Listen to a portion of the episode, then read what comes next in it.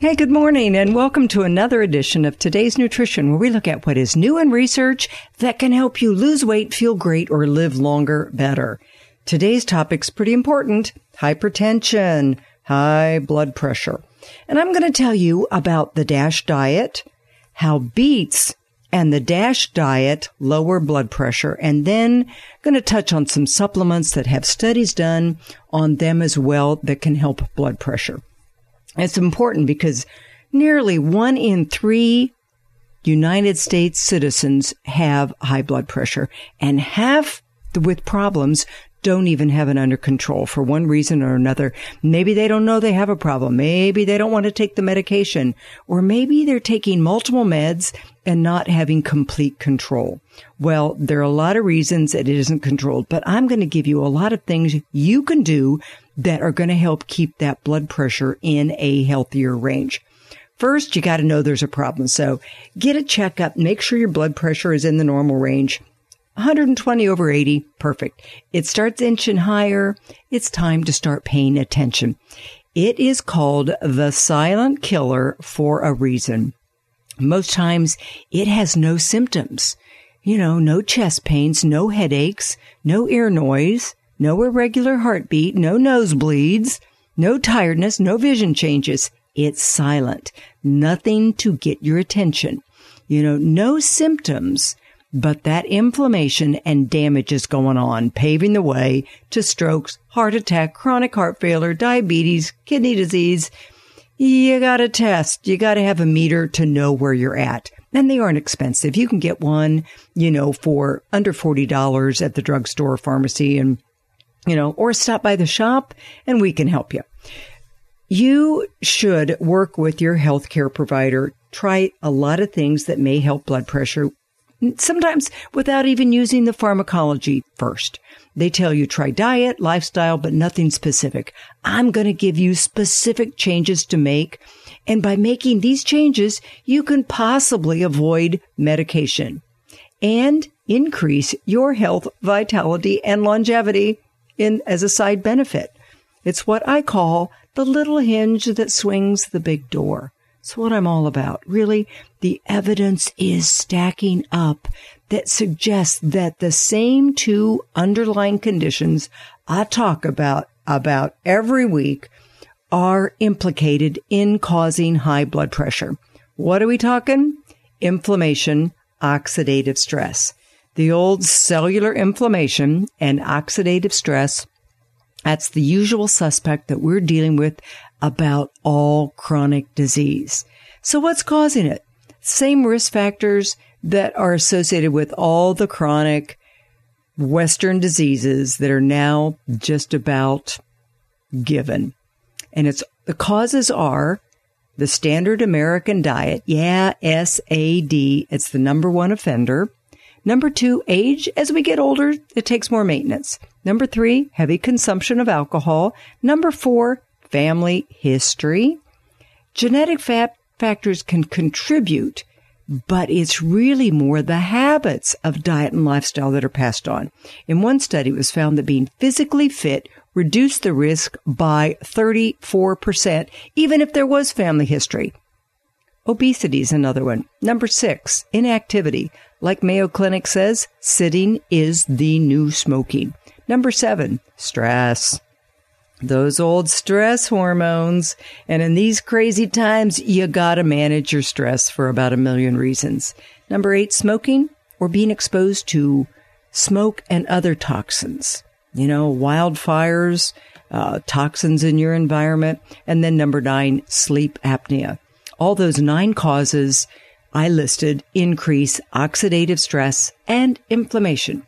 The more, most important thing you can do is remove as much as you can, starting with, you guessed it, diet, vegetables, especially beets and greens. And you've heard a lot about beets. No super beets, they're all over the place. But, you know, when it comes down to it, Nitric oxide was the Nobel Prize winning molecule. Really, a molecule wins the Nobel Prize. In a 2015 study from Harvard, found beets and other vegetables contained a compound nitrate that in your mouth with the saliva and the digestive tract will convert to nitric oxide that signals the blood vessels to widen, to dilate, so blood pressure goes down. 20 years ago, when I was doing my dietetics internship, several studies came out from the National Institute of Health that proved a certain type of diet lowered blood pressure. It was proven study after study. They called it the DASH diet, standing for dietary approaches to stop hypertension. Never got really popular. People find it hard to change because bad food is so cheap and so tasty and, and it's everywhere and addictive. And you can't sell any medicine or expensive pills, but the DASH diet worked. Back then, we figured it probably was because of the high minerals, magnesium and potassium. But it turns out the real key hitter there was the fact that all those vegetables had a lot of dietary nitrates that the body eventually converts to nitric oxide, NO for short, and that relaxes the blood vessels. So yeah, the DASH diet. Diet is always the first thing. It contains the information that our cells need to work right. In fact, January 2020, U.S. News World and Report named Dash Diet the best diet for the 10th year in a row.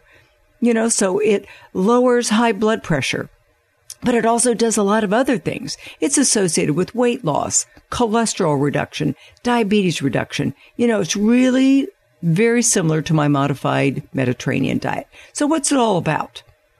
Number one, more vegetables. When isn't that a good idea? And you know, when you eat a bad diet, it decreases nitric oxide.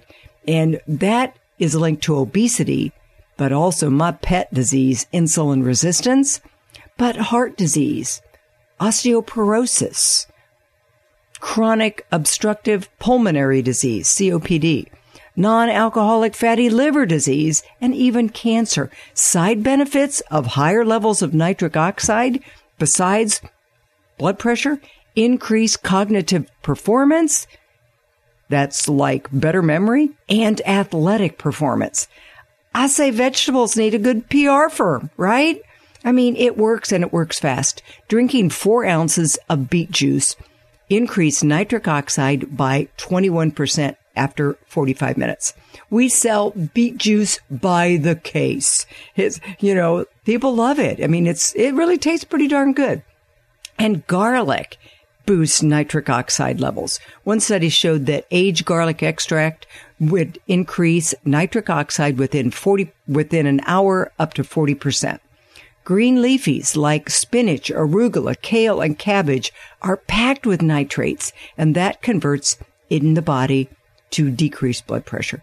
Vitamin C rich foods decrease nitric oxide by making it more available and increasing the nitric oxide absorption. So citrus fruit and pomegranates that we know are good for the heart.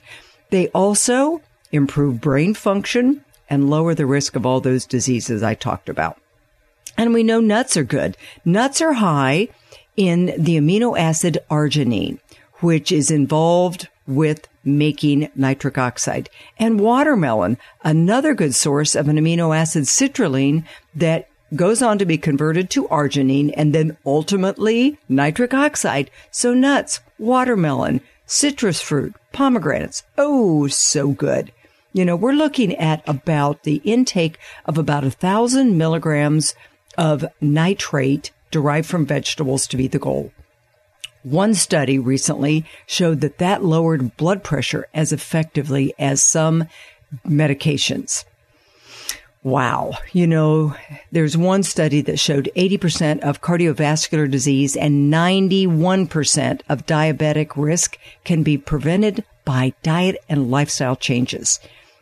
And that was the scientific recommendation by the U.S. Dietary Guidelines Advisory Committee that they, they recommend the DASH diet. And then the American College of Cardiology confirmed that adhering to these were really good for lowering your coronary heart disease risk.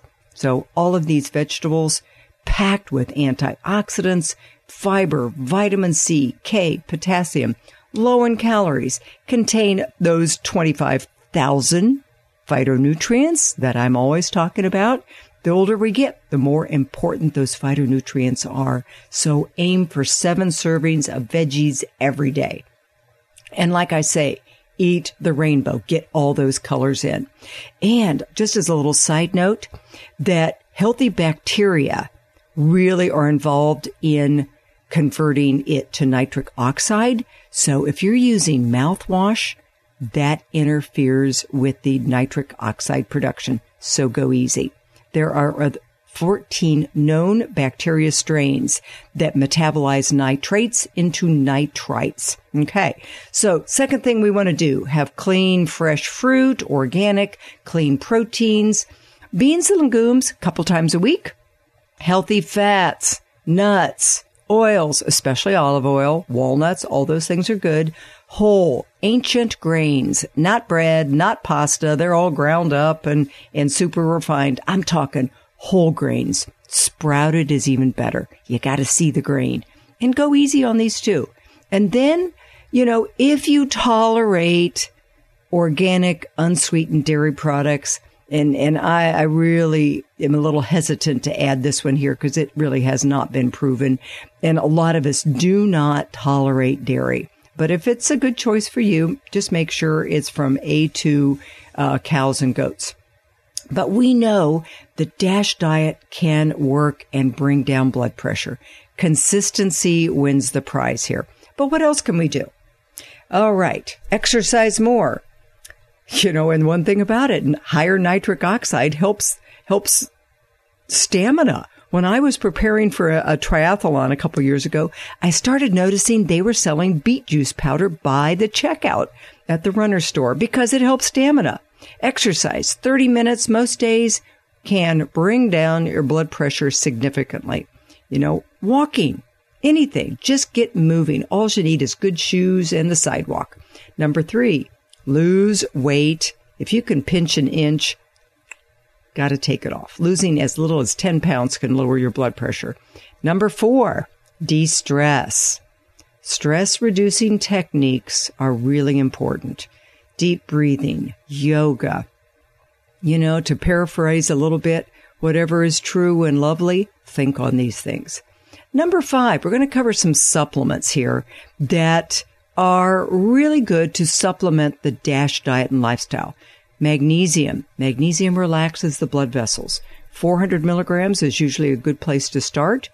Omega 3, flax oil, fish oil. Number four, um, may lose track here on my county, but um, COQ10, wonderful. Garlic, vitamin D, potassium. And I have a couple new supplements that I'm carrying now that have clinical studies that support them. They really raise the nitric oxide levels to a new level. But if you're already on blood pressure medication, speak with your doctor about possible interactions, toxicity warning, warnings before you try any new supplement. The most important thing is to stay safe. Don't ignore high blood pressure. Make those diet and lifestyle changes. You, are going to get your blood pressure back into the normal range simply by reducing the inflammation and the oxidative stress. That's going to improve your health and well-being in so many ways. I am in the process of developing a whole DASH program and it soon will be posted on my website. So you can go to debford.com, check it out. Thanks for listening to another edition of today's nutrition. I hope you learned something that will help you or someone you love. As always, you can listen to this or other shows. Go to iTunes or to my website, debford.com under the radio podcast tab and you got it. Have a great day and remember, take really good care of yourself.